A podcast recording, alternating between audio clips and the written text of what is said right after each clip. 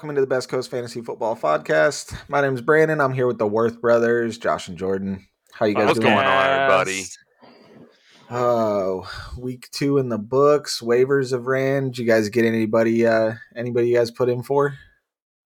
Well, we kind of had an interesting situation in League of Record, and I don't really want to go into details yet because it hasn't fully sorted itself out, and so I kind of had to adjust a bid a little bit. Uh, the players that were dropped Tuesday before waivers ran, it's still like forced a full 24 hour thing, so they're not going to run until tonight.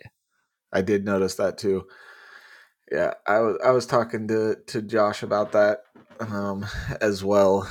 So I did get one of the players that I wanted. Actually, I got two. I'm just I I wish they would just rule Dalton Schultz out, but they haven't, so I can't put them in my IR. So I don't have a kicker right now.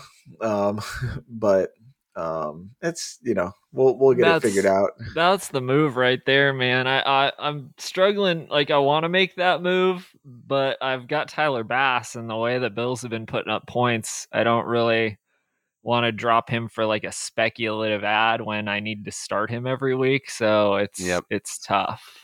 Yeah, That's you've had thing. like there's few kickers like you just you don't want to let go, and and it, you know I'm I'm fortunate. I just I've been streaming whoever, just picking somebody up. It's not a big deal, but like you know you got Justin Tucker or McPherson or you know Bass. It's it's hard to let them go. So Yeah.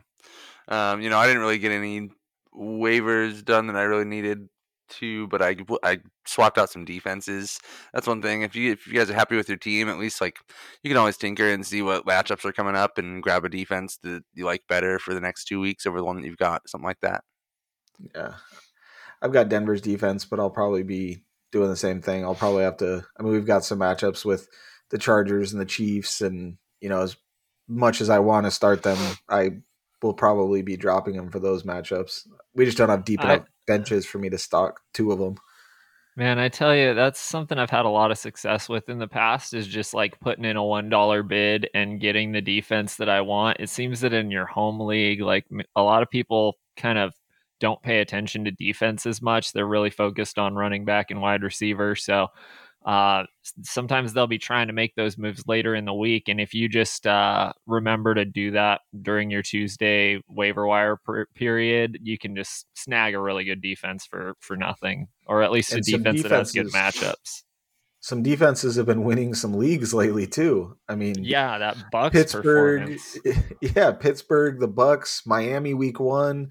I mean, there's been some massive, massive numbers put up by some of these defenses. So, you know, I did overpay like drastically in in our dynasty league for Noah Brown, but you know, it's dynasty. I mean, the chances of using all of our FAAB too is pretty slow, s- pretty slim because we just we have such deep benches and everything. So, didn't hurt Yeah, me that not a- but Not a lot out there. I, I was uh, while we're on the subject of streaming defenses, I was going to ask you guys about the Cleveland defense.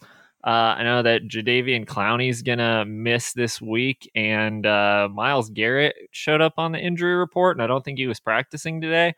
Uh, they play home against Pittsburgh on Thursday night football. Would you play them if Clowney and Garrett are both out? if they're both out, no way. Yeah, you actually brought them up, and they're the the team that I swapped out.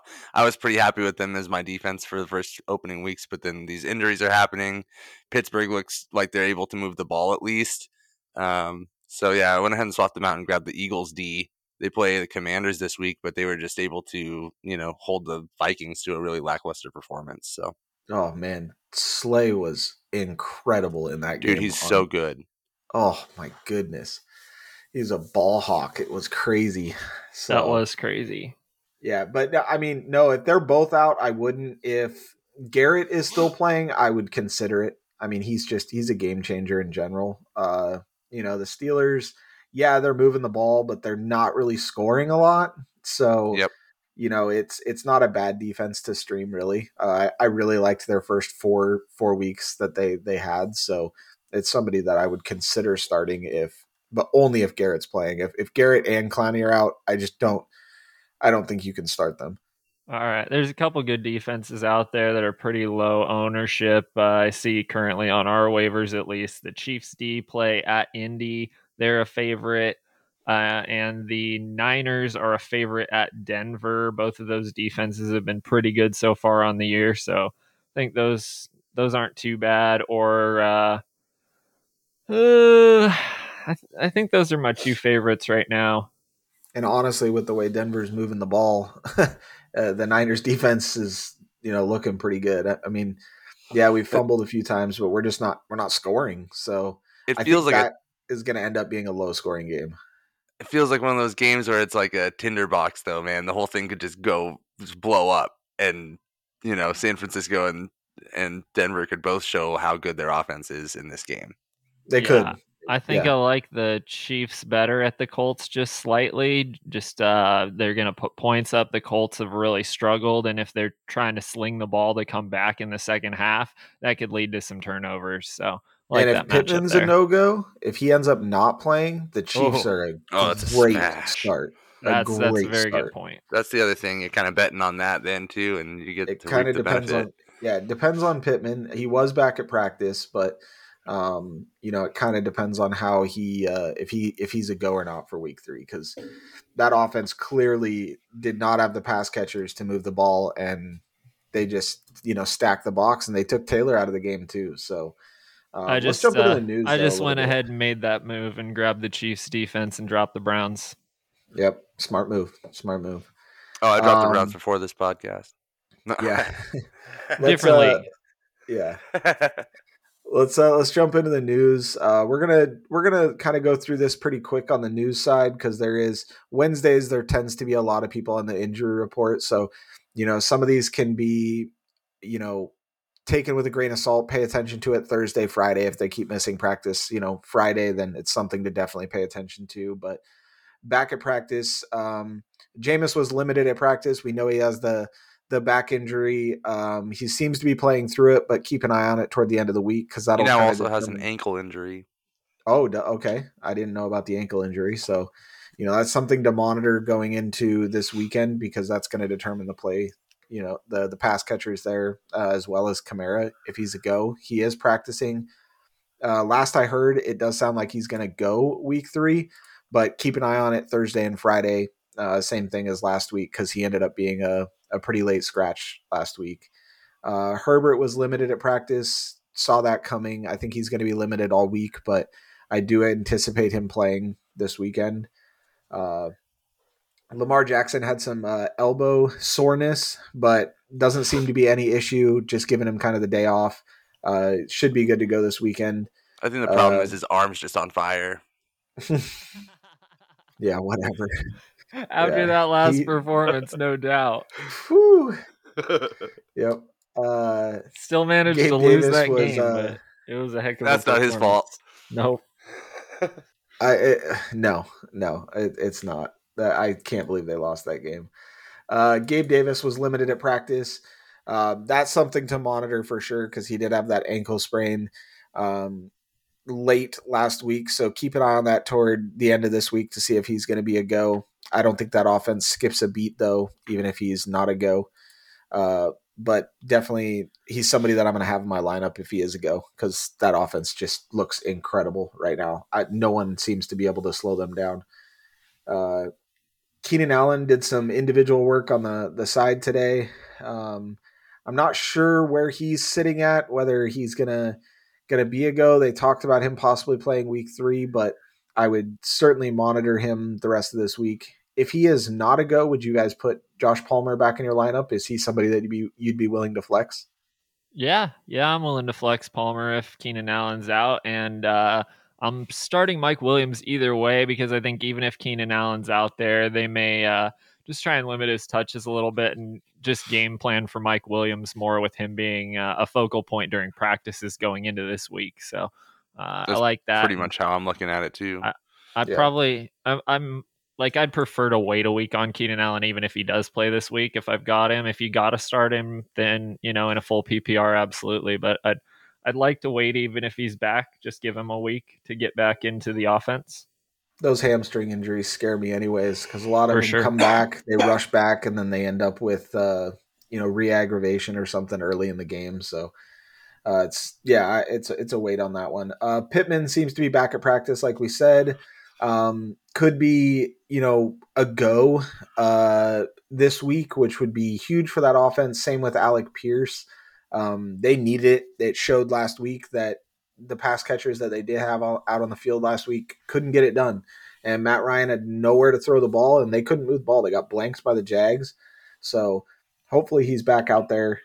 I could really use him back out there. he's one of my main wide receivers in almost all of my leagues. So Fantasy players really want to see him back out there. So hopefully oh, he's, he's, good to so go. fun to watch. He's so fun to watch. Uh, James Conner uh, is day to day. Uh, Doesn't seem like he's gonna miss the game though. Uh, I did he practice at all today? Uh, yeah, he Was did. He, did get in Okay. some practice today. They're considering him day to day, but it sounds like he's going to go as long as there's no setback. So just keep an eye on the news. Okay. Uh, Treylon Burks was limited at practice as well. Uh, did this happen late in the game? Is is that something that happened late in the game? Was it a you know that caused him to be limited this week? I I didn't really see anything until today. I didn't either, and I didn't catch any details on what was going on with it, but I did see that he was uh, changed from uh, healthy to questionable, and that he only did a limited practice today. So Okay. uh, we'll, we'll have to keep a watching for thing. details. Yeah. Kyle Phillips is the same situation too. He had a shoulder injury late in the game, I guess. He didn't play this weekend though, did he? Did Yeah, Yeah, he Phillips- one did. one He catch. ended up playing. Okay. Um, His, J.K. his Dobbins- target share in that offense is still really good. I just want to bring that up. I like Kyle Phillips going forward, especially a full PPR, but you might want to give him a couple weeks to get healthy and, and establish what he was doing in this offense. Yeah, Uh, he's yeah, I been think he only had one target last week. yeah. Yeah, Burks he was banged up nine from week one. Yeah, Burks did. Yeah, I think Burks is going to start getting a little bit more involved as the weeks go on in that offense. Um, you know, he, he looked pretty good, had nine targets. That offense just has to start moving the ball, though. I mean, that offense looks really, really bad. Henry is not really, they're not really utilizing him. He's not really running the ball much. Um, so hopefully that offense starts moving a little bit. Um, J.K. Dobbins re- returned to a full practice again it's looking more and more like week three is going to be his debut. But again, like we've talked about in previous episodes, uh, he's somebody I would wait and see before I throw him in. I know that offense wants a running back and they need a running back, but um, I think even when he does make his debut, he's going to for sure be on a snap count. Um, you know, just just to ease him in. So keep an eye on that though. But I would wait for sure if he is a go. I'd wait for sure this week. Are you guys the same way, or would you? Throw him in now Yeah. that he's had another week of rest. No, I, I'd wait and Yeah, see what his start him this usage week. looks like. Okay. Uh, George Kittle was a limited participant in practice today. Uh, not sure what that means for Kittle. Haven't seen him out on the field yet. Um, I think he should take another week of rest. I mean, I would you know love to see him get fully healthy. You know, just Are you just to be- facing him just to be this week? safe. It has. that- that- my Broncos are. Oh, okay, that's right. Yeah, Uh, Broncos Niners. yeah. I think uh, I think a lot of people who So, I own mean- Kittle are ready for him to be back out there, and with uh, Jimmy G at the helm, I think people are probably pretty excited for him to get back out there. So I'm, I'm looking forward to that. I hope he's good to go. Yeah. Um, so the players that were not at practice this week, uh, Hunter Renfrow, uh, concussion, uh, suffered a concussion on that uh, fumble at the end of the game last week. Uh, keep an eye on that for the rest of the week. If he clears protocol, it doesn't seem to be too bad of concussion, so I would anticipate that he's out there on week three, but monitor it all week to see when he clears protocols. Uh, Jerry Jeudy was not at practice with the rib injury. Uh, I haven't heard anything. He's still day to day. So uh, if Jeudy is a no go this weekend, um, Courtland Sutton is a is a smash play. Should get every target possible, but I worry about uh, Russell Wilson this week if uh, Jeudy is not not a go because Niners have a good defense, and then that really limits our our uh, pass catching ability out there. So um, Jakobi Meyers was not at practice for a knee injury, and it sounds like Zach Wilson uh, is definitely out week three, but it sounds like he could be back week four. So uh, I don't know if that's good or bad news for the Jets, but he uh, will be back out there. Dawson Knox uh, was uh, not at practice for a foot injury. Um, I haven't really heard anything about that one. Do you guys know any more information on that? Or just I haven't heard because of it. I haven't okay. heard much. I don't think it's uh, super serious. So we'll just monitor practice reports and just see. Uh, uh, it could have just you know it's Wednesday practice, like you mentioned. A lot of the veterans miss this if they have any kind of thing going on. So uh, as long as he's back at practice for like Friday, I'll be I'll be fine with him. Yeah. Uh, Chris Godwin and Julio Jones were both not at practice again today.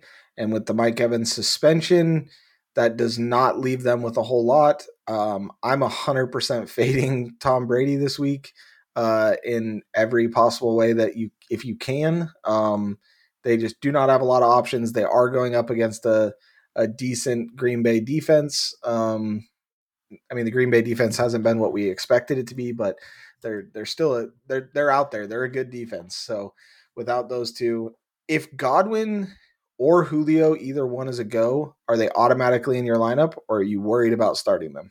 I'm a little worried about this Tampa Bay offense, aside from maybe like Leonard Fournette. And that's, you know, that's just kind of where I sit right now. I want to see these guys healthy. I want to see Mike Evans on the field after the suspension, and then I'll be ready to, you know, rock with some of those passing options. But if there's just one guy that they need to shut down, they can probably do it. Yeah, I, I worry. I worry because of one, if there was any type of reaggravation when you put them out there. Two, if they're on a snap count.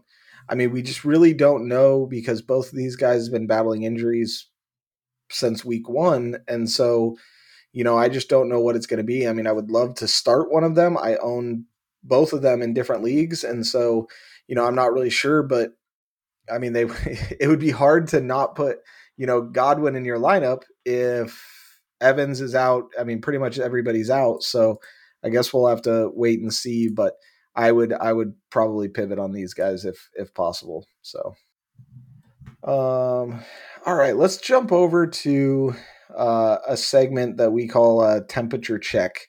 It's just some players that are either underperforming or overperforming right now and and where we see them kind of at on the season um you know uh, Josh, why don't you talk about your first one? All right, the first one I want to bring up is Curtis Samuel. He was the week one waiver wire pickup that probably everybody snagged. Maybe he was a late round pick in your draft, and if that's the case, great job. Uh, you saw something coming that most people didn't. He's wide receiver nine right now in half point PPR leagues. Um, and I'm yeah, I'm pretty hot on him. I'm going to put him in my flex this week. Where do you guys stand? I agree. I mean, it's hard to believe that you could actually say if you would have told me at the start of this year that there was three pass catchers on the Washington Commanders that I could start or at least flex on a weekly basis, I would have told you there's no chance. But I mean, you could start Jahan Dotson, you could start Curtis Samuel and Terry McLaurin. I mean, all three of them have the ability to score. Uh, Curtis Samuel's getting a ton of targets. He scored a touchdown last week. I'm blown away. I mean, I don't know how if he can keep it up the whole season, but I mean, he has been a draft and waiver wire steal. Uh, I'm I'm amazed by what he's doing and that offense in general. I mean, do you think they keep it up? We were kind of talking about this earlier with the the possible Wentz trade between me and Jordan. Is this something you think they keep up the whole season?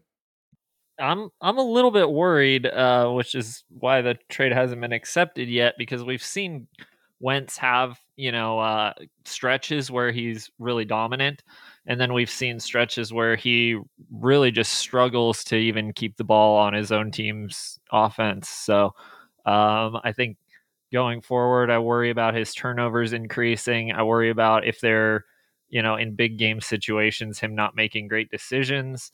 But it seems like the volume is there. So I think these guys are going to continue to see a lot of targets with the three. And if there were an injury to one of them, then the other two are going to have massive volume. So uh, I think Curtis Samuels definitely somebody that you can continue to play. This schedule, they play Philly and then at Dallas. Those aren't great matchups, but then they play at home against Tennessee, at Chicago for week five and six. So those aren't too bad. Um, then they got Green Bay and Indy. It's really not not a terrible schedule. So uh, as long as people stay healthy there, um, I think you can continue with him. I don't think he's going to stay the wide receiver nine, but uh, that's part of that is there's so many targets to go around in that offense that um, I think you're going to see Dotson and Terry McLaurin catch up to him a little bit in the volume department. So those things could get spread around a little more. If you could capitalize on that value right now, I think that's a great idea is to try and trade from a Curtis Samuel into uh, a piece that you feel a little more confident in for the full season. Like a Curtis Samuel plus something for, you know, a, a tier above, um, you know, wide receiver. I think that's I think that's certainly doable, especially right now. Um, I mean, I, I see them. I see him finishing. I, I would be kind of surprised if if he stays healthy, finishing outside as outside of a wide receiver too. Um, I mean, it'd be kind of crazy for all three of them to finish there, but I mean, it's it's certainly possible if that offense keeps going. And like you said, they do have a little bit easier of a schedule, but I just, I mean, I don't see a wide receiver one finish for him. I think it's eventually going to catch up, and we've we've seen we've had some some slow starts to some offenses out there too that eventually some of those wide receivers are going to start picking it up and and moving their way up into that you know wide receiver one territory. I mean, we had Pittman out week two, so he's down around wide receiver 27 right now. You know, so some of those things are a little skewed with how these players have kind of started out the season, but I certainly see him as a flex option. Absolutely. Uh, Jordan, why don't you talk about your first one? Yeah, so I wanted to talk about Joe Burrow. Uh, he's currently QB 11. He was drafted or at around QB 6 or QB 7 maybe even earlier that than that in some leagues, uh, based off what he did at the end of last year. And so far this year, that offense has really struggled. His offensive line is is having a lot of issues trying to protect him and keep him on his feet. I believe he had six sacks. He was sacked six times. I mean, this this last game. So where are you guys at with Joe Burrow? Do you think that he's going to turn things around? Do you think that the offensive weapons will at least help turn things around a little, even if he doesn't have the upside that he had last year? or are you worried? Uh, let me jump in here. I think that this is going to be, you know, this is going to be tough for fantasy managers, and it's one of the reasons why I wasn't drafting Joe Burrow. I think he's going to have, well, at his ADP at least, I think he's going to have um, a lot of games that are just up and down, and part of that is this O line is not as good as it was, you know, chalked up to be in the offseason when they made some some moves. Seventy-four million dollars. That's how much they spend on their offensive line. Yeah. Um, they he's been sacked 13 times already this season. That's it's so like a pace of like 111 sacks or something this year. I was gonna I was gonna bring it up later in the episode and see if you guys could just guess that off the top of your head, but I'm just gonna bring it up right now because that it's an insane number to me and I haven't gotten it off of my head since. So he had he was sacked six times last game and seven times in the first game against Pittsburgh. Wild. Yeah. No, it's ridiculous. I'm worried. I mean, I I agree. I mean, I was I was kind of fading him at the QB five, QB six where he was going. Um, I just I think he's even sitting at QB eleven because of the slow start to some of these quarterbacks too. I mean, Dak getting injured. Uh, Russ has had a slow start to the season. I think that's part of why he's even sitting at QB 11 is we haven't seen really big numbers. Uh, there's a huge tier jump between our top, you know, 3 4 quarterbacks and then the other guys. You know, there's been some low numbers for quarterbacks to start the year. I mean, Aaron Rodgers has struggled, Tom Brady, Matt Stafford, you know, all these guys have kind of had some low numbers so he's able to hang around that QB1 right now. None of those and guys are even in the top 15 right now. This, yeah, is an, no, this is an interesting question, I think. Who do you guys think you'd rather have the rest of the season? Joe Burrow, who's currently QB 11, or Carson Wentz, who's currently QB 4? I think I'd rather have Joe Burrow.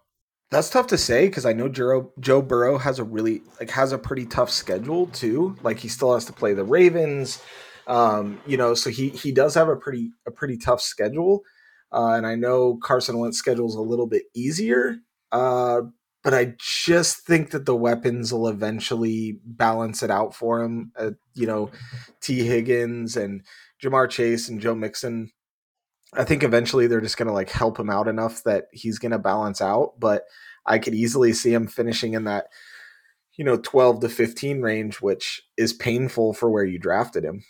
Um, so I don't know. I am a little worried about it. I I don't know that you could really sell him right now either, though, uh, for the value that you drafted him. Yeah, I think I, I do think good games are coming.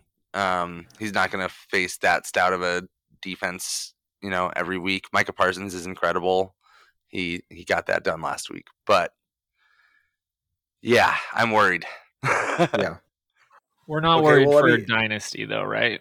Not no. at all for dynasty.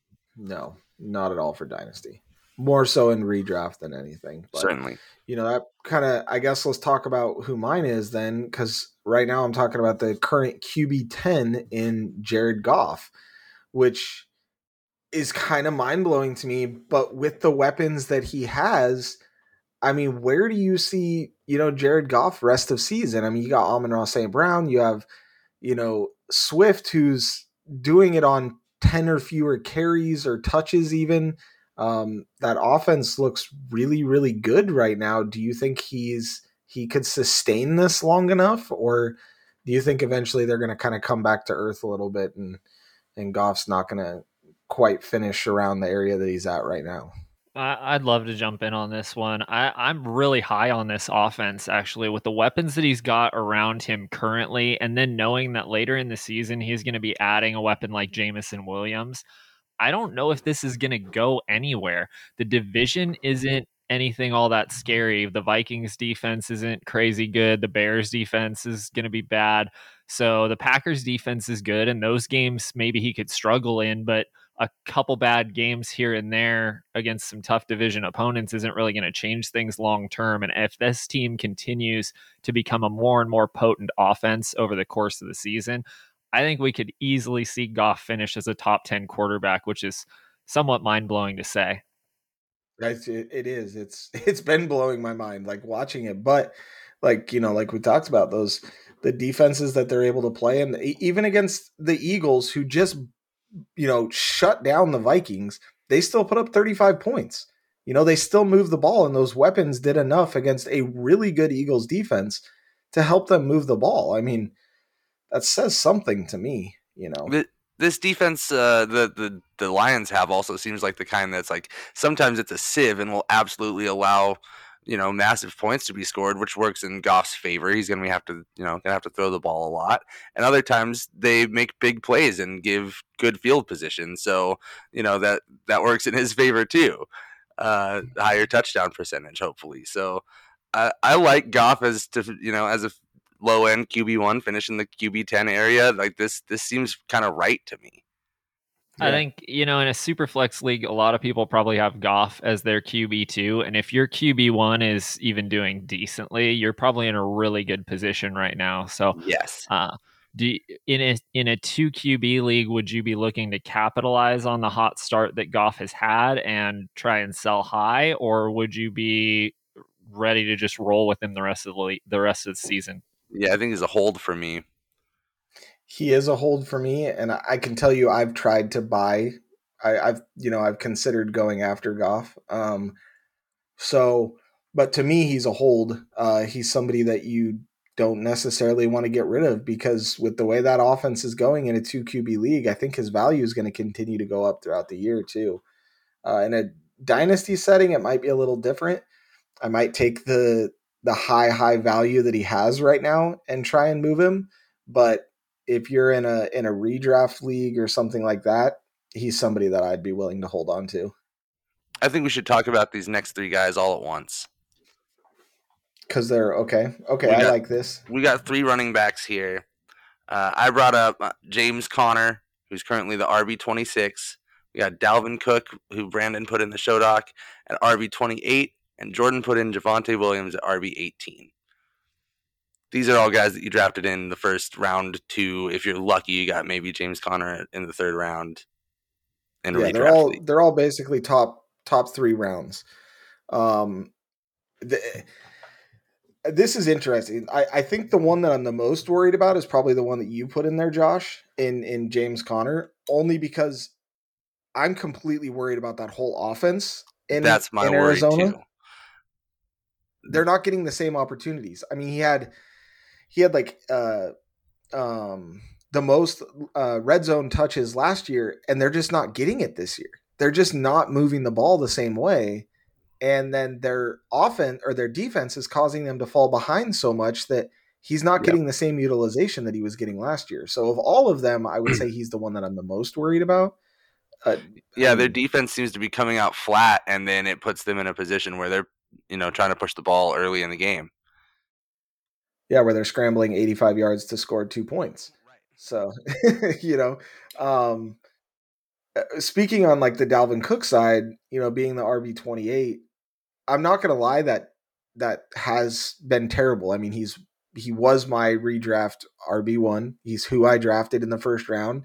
It's been painful to see, but at the same time, I'm not saying to really stress about him because he's getting the utilization. He really is. He's out on the field for like 97% of snaps. He's you know out there on pass plays, all that stuff like you want to have at RB one. I think the good plays are coming from him, um, but right now it's it it's horrible. Um, is he somebody you guys would buy low on? Try and buy low on on Dalvin Cook? I would. Yeah. I, I would definitely put some feelers out and see if I can buy low on Dalvin Cook. I don't want to pay maybe the same price that you would have had to pay during draft season, but it, I mean, currently at RB twenty eight, if you could buy him for what you consider like a, a high end RB two or like a high end wide receiver to somewhere in that area, somebody who's been overproducing, you feel, and try and get that upgrade at the running back position. Because you're right, his volume's been great. Um, week one, if he would have scored a touchdown, he would have been like a top five RB that week. So he's getting the utilization and. Uh, we're just waiting for the touchdowns to come. That's there's going to be some positive touchdown regression, and he he struggled last year to get into the end zone, but it wasn't really his fault. It was just kind of the the luck of the way things went. So uh, I, I look for Dalvin Cook to improve a lot as the as the season rolls on. I I kind of feel the same way about Javonte Williams. Uh, this offense has struggled a lot more than we were predicting. We thought this would be a pretty high powered offense with Russ at the helm and so many good weapons around, and and uh, those weapons have, have been producing okay. I mean, uh, everybody's excited about Courtland Sutton the way he's been in that offense. So we're just we're looking for them to kind of figure out that play calling and get Javonte a little more involved around the goal line, and then I think we'll see a lot better games coming from him if they can figure that out. That's the thing though that that Broncos team needs to figure out run the ball in the red zone. It works between the twenties, and it's gonna work in the red zone too. I think better games are definitely coming for Javonte. My worry I, for Javonte is that the the coaching could be the the crux of this and hold him back throughout the season, not just in who's on the field between him and Melvin Gordon, which we thought might be the problem, but in a you know in a much worse way of just bad play calling in in bad areas. Yeah, I think I think better games are coming for him. Uh, I th- I think eventually the play calling will start to figure itself out. I think right now it's um, a struggle of getting the play to the line fast enough. I think as the season goes on and they start to work with each other a little bit more, I think that'll work itself out. I would be patient with Javonte, considering he's still sitting at the RB 18 with how bad that offensive has been. I'm not as worried about him. I mean, I think better games are going to be coming. Yeah. One one thing I want to bring up about James Conner is that he has seen 10 targets in these first 2 weeks. So he's still going to have a solid baseline. If he's back at practice and recovered from this injury, I think he's still like a pretty good high end RB2 to to mid RB2 that's going to stabilize that position for you. So uh, if you could buy really low on him right now, if the owner is worried and you can shore up that position, I don't hate James Conner. I'm not all that worried. And I think as the season progresses, Kyler's going to figure out things with this offense. They're going to get DeAndre Hopkins back in a couple weeks. So I, I think things could get better there as well. Honestly, I'm not super worried about the three of these guys. How would you rank them going the rest of the season? Cook, Williams, Conner. Same. All right, we're all in agreement. I have a question. I so this is a trade that I saw on Twitter. I wanted to ask you guys about this when I put Dalvin Cook in there. One of the the trades, someone someone in a redraft league managed half PPR managed to trade James Robinson and Brandon Aiyuk for Dalvin Cook. I wouldn't take that trade as the Cook owner, but I understand people at 0 and 2 get afraid. Yeah, I like the Cook side there. Generally, I would like to be on the side where I feel like I'm receiving the best player in a trade deal.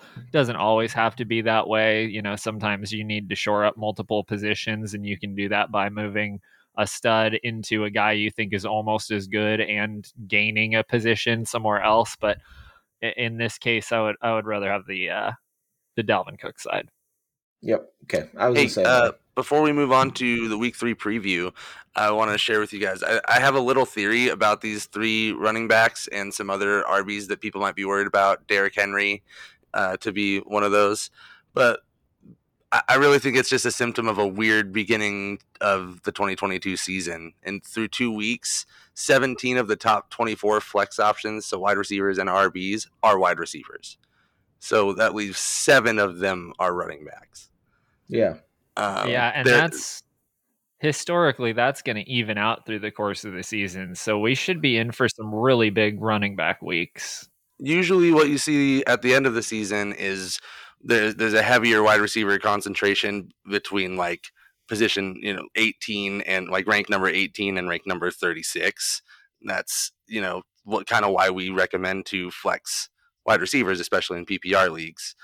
But this this 12 you know number 1 to number 24 spot usually you see a good mix of the two.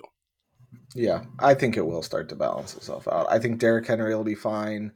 He started out the year last year with a terrible yards per carry all that stuff too. I i mean i hope i hope that offense i mean i'm i'm a Derrick henry owner too so are you josh and i i hope that that offense starts to figure it out but i'm not too worried about any of these these running backs. I think it's yeah. early in the season. Don't panic sell them for nothing. I mean, exactly my point. yeah. Um, all right, let's jump into the week three preview. Um, these odds are provided from Fox Sports when we give them. So Steelers one and one at Browns one and one. It's the Thursday night football game. A whopping 38 and a half point over under. the Browns minus four and a half. Uh, it is I'm not by far the the lowest over under, but there there's some there's some dud games this week. Um, honestly, uh, we got you know on the the Pittsburgh side of the ball, you're going to be starting Diontae Johnson. Uh, you know his targets are there. I think eventually he's going to get in the end zone. Um, Najee Harris. Uh, are you guys starting Claypool or Pickens? I did see um, a uh, article from I think it was I think it might have even been Fox Sports, but they interviewed uh, Trubisky and he was saying that he wants to start getting Pickens the ball some more. Um, Let me see it so first. yeah, yeah, I don't. I, I, I, wouldn't want to start him, but uh, you know, uh, shout out to the Ballers. I was listening to them earlier, and they were talking about they don't even want uh Pickens on their team currently in a redraft, and that I disagree with we've seen these wide receivers take a couple weeks to get going. Uh, the best example is Justin Jefferson, who basically did nothing in his first two weeks and then took the league by storm. So I like to give these guys a little bit of time. Pickens is somebody I'd want to keep on the roster and see how the target share goes over the next two weeks. If he's still really done nothing through week three and week four, then I wouldn't want to keep him around. Um, but I'm still really excited about some of these some of these young guys. Um, and if you've got the roster spots and you don't need to pick up a starter right away, I would I would be way more willing to hold on to a, a Pickens than like Sterling Shepard or somebody like that who you might be grabbing off the waiver wire if you don't need a start right away. That's yeah. I I held on to Pickens. Um, I have him in our redraft league, and I just couldn't I couldn't let him go because I, I I do want to see what he can do. I mean, he was so good in the preseason I'm curious to see if they start to get him used a little bit more. Um, on the Brown side of the ball, obviously you're starting Nick Chubb, Kareem Hunt. Uh, one of them's going to have a good week. Uh, we just don't know which of the two. Um, they both could have good weeks if both of them end up in the end zone. Um, it is an odd week though, so I think it's Kareem Hunt this week, right, Josh? Right, Isn't that's that, correct. You know what we talked about? It's okay. a tails week, um, yes. Yeah. Okay. cool. just just wanted to just wanted to double check. So, um, uh, DFS uh, start Kareem Hunt check. Yeah, there you go. Uh, um, so on the uh, pass catcher for the Browns, are you guys starting Amari Cooper? Had a huge bounce back week last week for them. I'd prefer not to. I'm not afraid to. I'm not afraid to flex him. I'm not. I I think it balanced out last week. I think he's I'm I'm I think that they're going to keep him involved. Uh, it helped them move the ball last week. Uh, I'm not afraid to flex Cooper. Um, as weird as that is to say, I'm not afraid yeah. to. So yeah, I think with no TJ Watt there, uh, the Browns are going to be able to move the ball pretty pretty well. At least you know well enough to make this a a good enough game and and Cooper to have some usage. Um, the I just wanted to point out that in the first game, the Pittsburgh D had seven sacks, four interceptions, two forced fumbles, and a defensive touchdown. Since then, in game two, they have added one interception to that list. So, yeah, having no TJ Watt is a big deal. It's, it's definitely it's, a big it's, deal, but these are both really good defenses and bad quarterbacks. I'm a little worried about this game. So is Vegas with the low over under. Uh, if outside of Chubb and Hunt and Najee, uh, I'd like to look elsewhere. Yeah, Diontae Johnson has the targets. Full PPR, he's probably going to be fine as a wide receiver two or a flex option. But I'd I'd like to look elsewhere for some upside with guys who maybe could actually score a touchdown because this could be a lot of field goals in this game and a lot of turnovers. Yeah, yeah. All right, let's jump over the Saints one and one at Panthers 0 and 2. Uh, another whopping 40 and a half point over under Saints minus three. Uh, I think the over under is this way one because the Panthers can't really seem to move the ball, and two the Saints are dealing with uh, Jameis Winston having the back injury and Kamara being iffy. Uh, you know, in there, you're definitely um, going to be starting Kamara if he's healthy. Uh, Michael Thomas and CMC. Is there anyone else that is a I'm putting them in my lineup or I'm flexing them for sure? I know we've got DJ Moore, Jarvis Landry.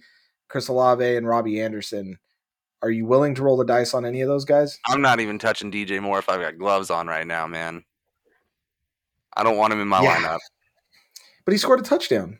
I'm winning the, the Tremble versus DJ Moore bet that we have right now. he had three receptions and his uh, yards were not were not anything to to gloat about. That's for sure. I'm worried about the options in this game as well. I, I agree that uh, Kamara, if he's playing, you're going to have to roll him out there. Michael Thomas has shown that he's good to go this year, and you're going to have to be a little patient with CMC while this offense hopefully figures things out. Baker's been awful, and the play calling has been terrible as well. But CMC is still one of the best players on the field, no matter yeah. who's playing who. So, um, so on top of that, though, the Saints D has been very good they have been he's going to need to be involved in the passing game to have any kind of good efficiency in this game so you're really hoping Kamara's going to or uh, you're really hoping McCaffrey's going to see some volume in order to supplement you know a little bit of lack of efficiency against a solid run defense has he had one game over 5 targets yet I'd have to I mean, it's only two games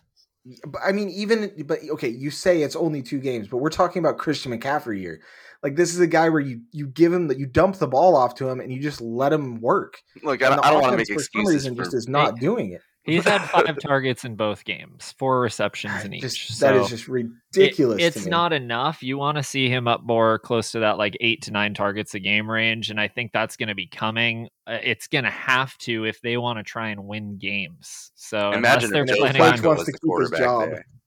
Yeah, yeah, I mean the the coach is on the hot seat, Baker's on the hot seat. These guys are are not going to be able to continue just losing games and looking terrible every every week in and out. They're going to have to figure out how to get the ball to McCaffrey and DJ Moore, but I, I want to wait on more and I, I still am rolling CMC out there confidently, but you know, we'd like to see the upside.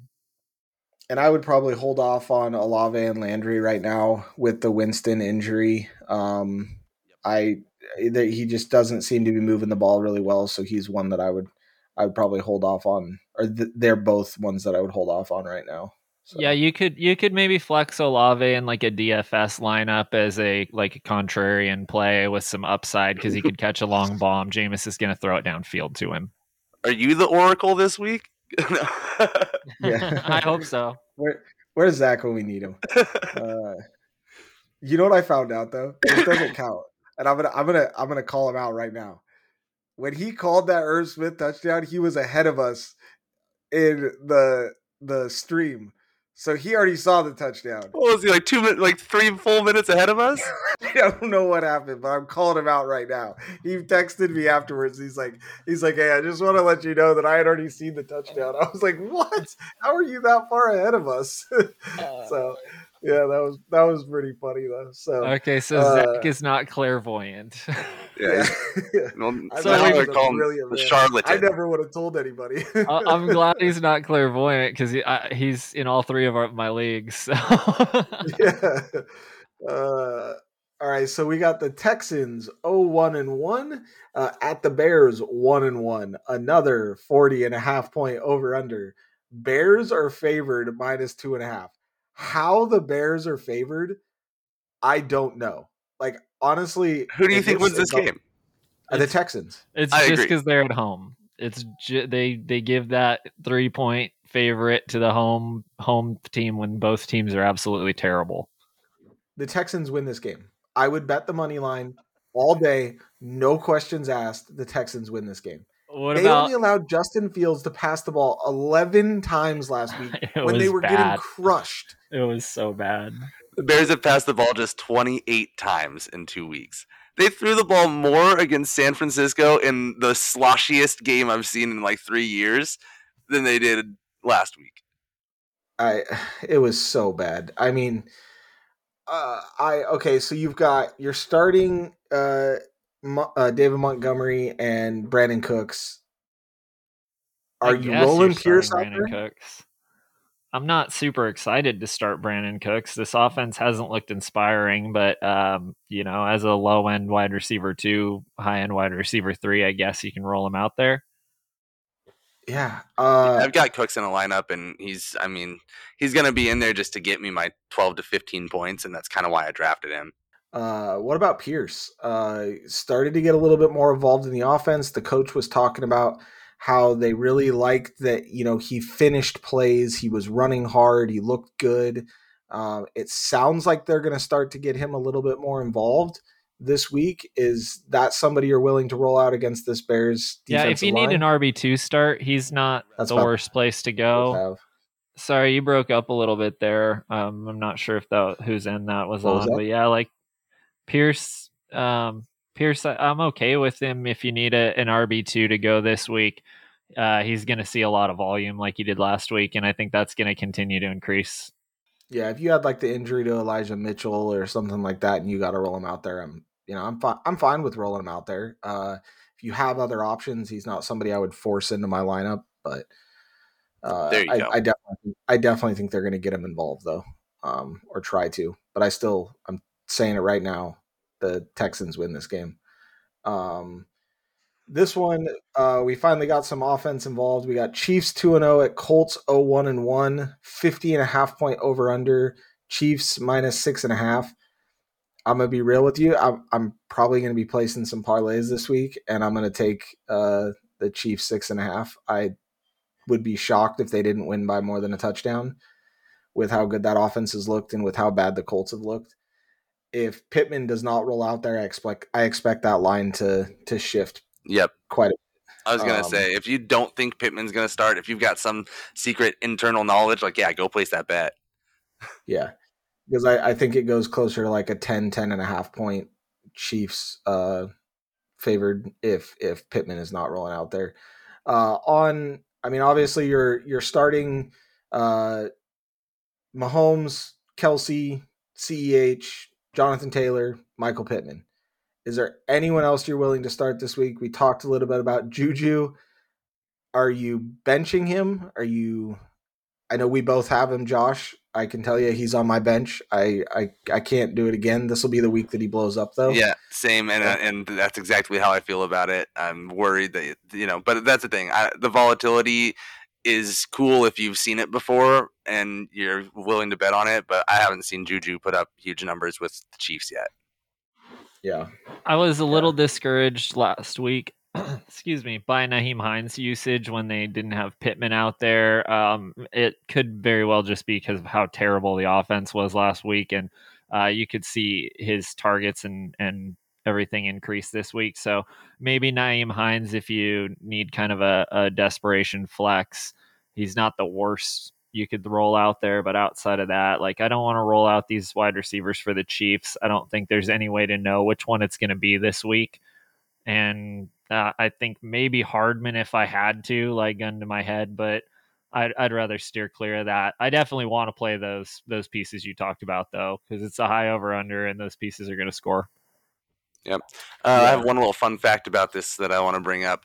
Uh, two QBs have fumbled the ball five times in the first week. First, sorry, first two weeks, and that was Baker Mayfield and your Colts, Matt Ryan. Yeah, that's it. Last week was just so sad to see because Matt Ryan looked. He didn't look great in week one, but he looked. He looked pretty good in week one. You know, they moved the ball in the second half. I They got I- Michael I- Pittman the ball. That was good. Yep, and I expect if Pittman is out there, I expect him to get the ball a lot in in this week. Um, he's definitely someone that I, is a smash play for me. Um, all right, let's jump over to the Bills, two and zero at the Dolphins, two and oh. zero. Game of the week, 52 baby. and a half point over under. Massive over under. Bills minus five and a half. Uh I know this might sound crazy, but I would almost take the I would almost take the under on this. Um just because of how good the Bills defense has looked. Uh they've And they've the- looked almost The unstoppable. Dolphins' defense has looked good in its own right. to an extent. I mean, they got ran all over by the Ravens until the fourth quarter of last week. Mm, mm, No, no, no. By Lamar Jackson, not by Yeah. the Ravens. Okay, That's and now we're talking about Josh Allen.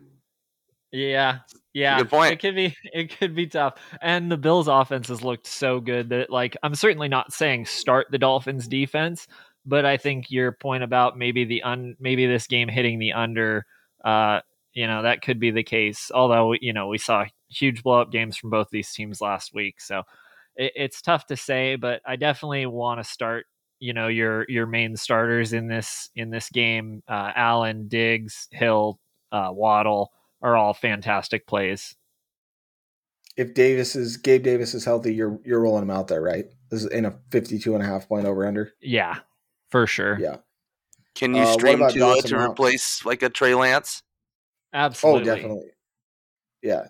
Uh, to replace a Trey Lance for sure. Thi- Uh, this in a isn't the best QB matchup. We've already talked about how good the Bills' defense is, so it's not the best matchup. But you know, going forward, like he, this may be the hardest game that he has to play until they play the Bills again later this year. So, um, Tua is an awesome guy to add to try and replace Trey Lance or or just one of these guys who's underperforming. Uh, you know, if you took Aaron Rodgers or somebody like that. Even in the hardest matchup with Waddle and Hill, anything could happen. I mean, it, it just we saw what it did last week. I mean, those guys are just so fast and so sneaky good that anything could happen, even against a Bills defense that has looked unstoppable right now. Uh, how do you Um, guys feel about the Dolphins running back situation? Are you playing Chase Edmonds or are you now interested in Mostert after he got the bulk of the work in week two? Uh, it was definitely an Edmonds court week one, so it's really hard to know what, what they're doing there in the backfield. Honestly, I wouldn't start either one. Yeah, right I'm now. trying to find other options. Yep. It's unfortunate because I mean Edmonds did look really involved in week one, but Mostert certainly looked more involved in week two. I don't think that we're gonna know which one it's gonna be until the game's going, until it's you're in the middle of the game Yep. and they're gonna roll with the hot hand there and essentially just just go with it. I mean, I, I wouldn't drop either one, Edmonds or Mostert. I mean, because both of them have injury history, and if one of them does go down, the other one steps right up into that to where I would possibly flex the other one. But right now, I I don't think I could trust either one. I agree. Um, what about the tight ends though? Are you guys starting Dawson Knox or Gesicki or you know, is there anything or any of the tight ends startable for you for either of these teams? I mean, I'll play Knox in the tight end. I think there's a good chance he can get a touchdown in this game. Um, outside of that, yeah, I don't know.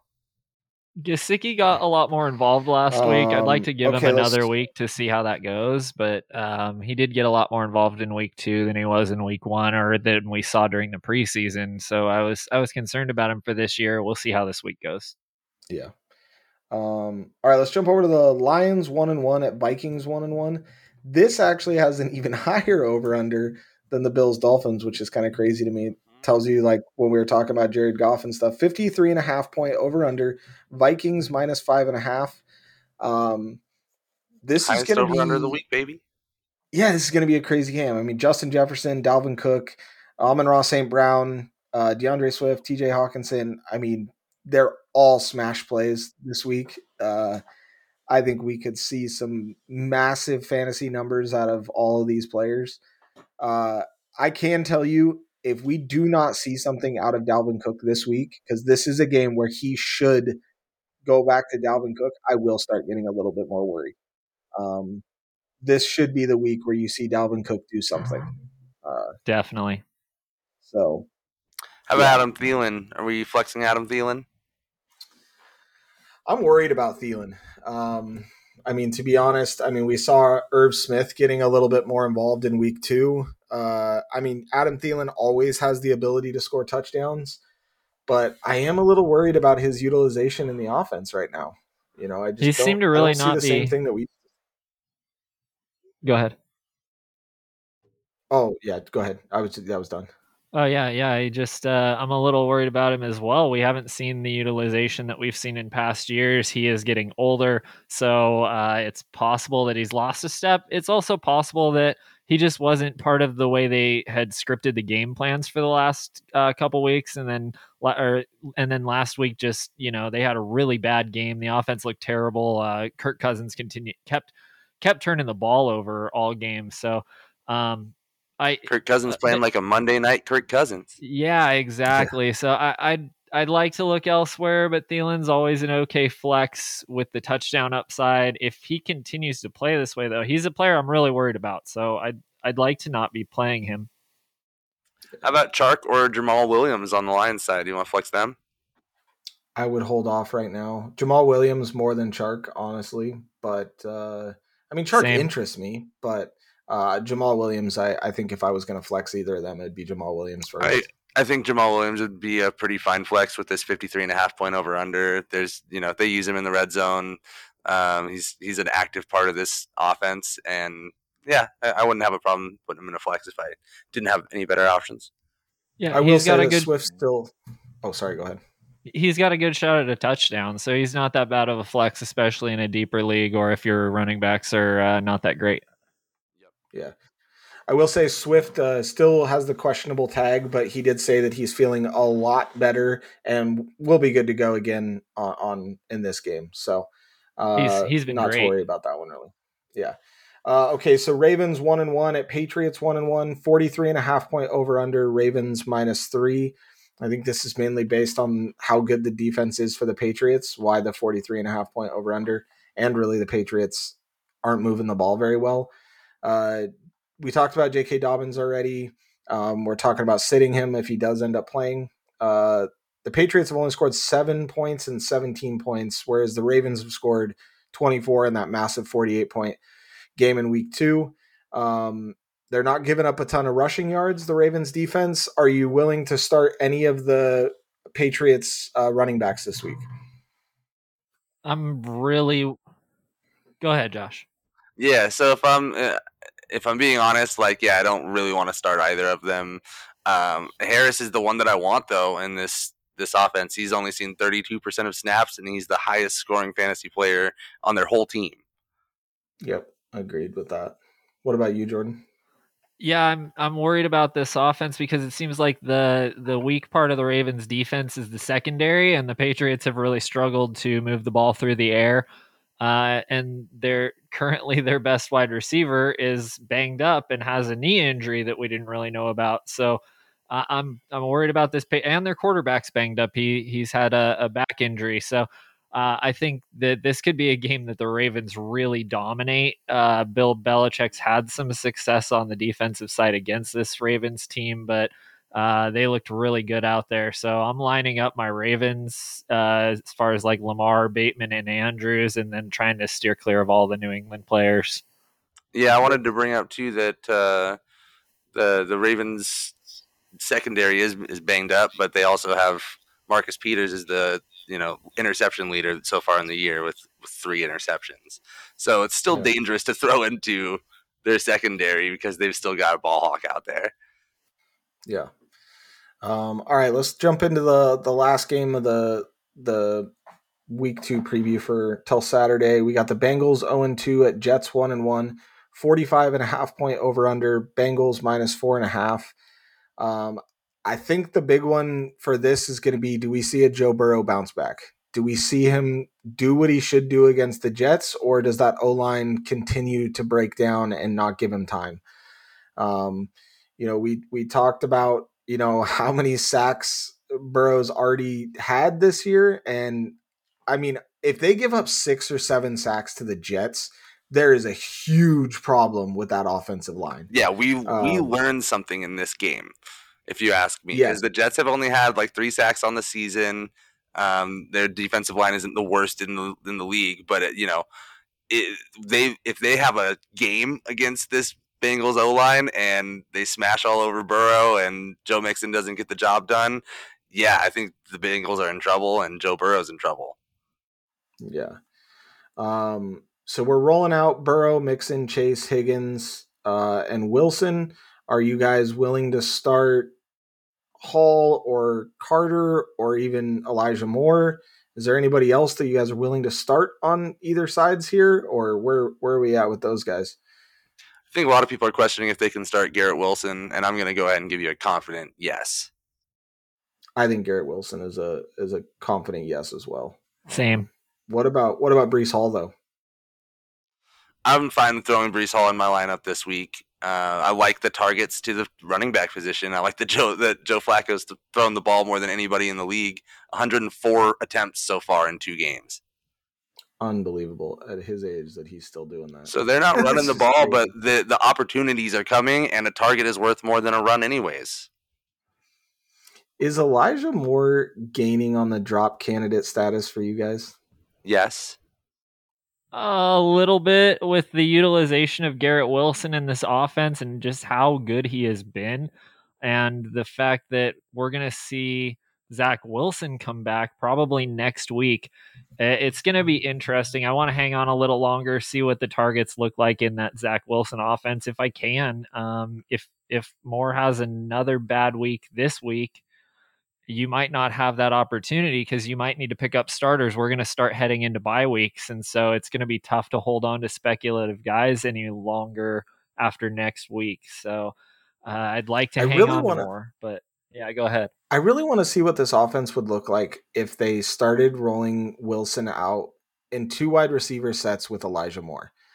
Like I'm I'm shocked that they haven't done that because Wilson's still only getting in on three wide receiver sets, but I really want to see them running the two wide receiver sets with those two. I totally get that, but at the same time, Corey Davis is playing really well. So why take him off the field? He is, but I mean, if you're going to target, if you're going to run Elijah Moore 97% of snaps, and then you're going to play Garrett Wilson and target him nine you know, right every time he's on the field. When he is on the field, why wouldn't you want him on the field? I mean, I just don't I don't get why you're going to target the guy, you know, every time you get him on the field, but then take him off the field when your offense needs him. This is the fallacy of rational coaching, man. These coaches don't always do what's so obvious to so many other people, which is okay, this guy's your best player. We all see that whether you do or not. Everybody knows it. Get him the ball. So yeah. Uh, it, it, takes a lot of time with these rookies, and some of these coaches like to really take their time with rookies, even when it's like bad decision making to do so. So it's uh, you know, give him time, but he's already broken out at this stage. La- last week was phenomenal. He was fine in Agreed. week one, so he's he's still in my lineup everywhere. I have Garrett Wilson, and um, uh, I feel confident we've got rolling some him out. great rookie breakouts already. Woo! I mean, Heck yeah. Dotson's look great. London's Drake look great. London, my boy. I'm You so know? excited about him. Uh, He's- Burks yeah. is getting more involved. I mean, these rookies for two weeks, everyone we were telling everybody, wait, you know, give it time, give it time, and then boom, they all just came out and they've looked good. These rookies have Dotson, looked Dotson's been great. Three touchdowns in his first two weeks. He's going to Yep. continue to command a higher and higher target share. So yeah, yeah, keep Wilson- rolling with these rookie wide receivers. Yeah, Wilson, Definitely. Dotson, and London are all the top 20 wide receivers right now. And Treylon Burks le- leads his team in targets and seems to be acclimating to the offense, too. Yeah, and Yep. his snap share is like going it. way up. So uh, it's going And to Olave continue is to getting increase. worked into that offense, too. So, yeah, there's just Thi- good, This is why signs. This is why I'm telling people don't give up on Pickens yet. He had good draft capital to a team that has produced really good wide receivers from the draft. So give him a little bit of time because if he's anywhere on the level that these other guys are on, then as soon as he starts seeing those targets, we're going to see fantasy results. Yep. Smart Exactly. move. All right. Well, thank you everybody for tuning in to episode 13. We're cruising right along. We've got the schedule set. It feels so good to be cranking out the content. Um, excuse me. Um, we'll be finishing out the uh, uh, week three preview on Saturday morning. We'll also be going over the DFS results and giving our new DFS lineups uh, for week three in the SmackDown. Uh, we did uh, we it, it we did have our first punishment that'll come, um, and it'll be very entertaining to to see. I I actually can't wait for this, For some of Um, us. mainly because it's not me. Uh, so. Uh, you know, I can't wait to to do that. So we'll have our, our new lineups on Saturday morning. Finish up the the week three slate that we have, and uh, you know, make sure to hit that like and follow button. Give us some reviews if you can. It really means a lot to us. We've uh, seen a lot of positive feedback on the podcast, and you know, everybody listening out there, we really appreciate this a lot. It's it's meant a, a lot to us. It's growing a lot faster than even I anticipated it doing, and it's it's been great. So yeah, and we're three people that um, believe in ourselves. yes and you are many people out there that seem to like to listen to us and um i'm i'm shocked we're we're uh you know i mean we're pretty cool though so i get it so um you can find us on our main twitter at best coast ff uh you can hit us up on our individual twitters at bcff underscore brandon I'm at BCFF underscore Jordan. And I'm at BCFF underscore Josh. uh, you know, make sure to hit us up with any comments, questions, concerns, anything like that that you guys have. Uh, we're down to answer questions all the time. I try and hop on there. I know the other guys do too, and and answer start sit questions and and all that stuff that that we have and we see. We we jump into some other um, questions that we see for other people and give our feedback as well. So if you guys have anything like that, make sure to hit us up. We'll answer questions all the way up until your lineups lineups are locked. I mean, we're pretty much always on Twitter, so if you got any questions, please let us know. Other than that, thank you guys so much for hanging out with us.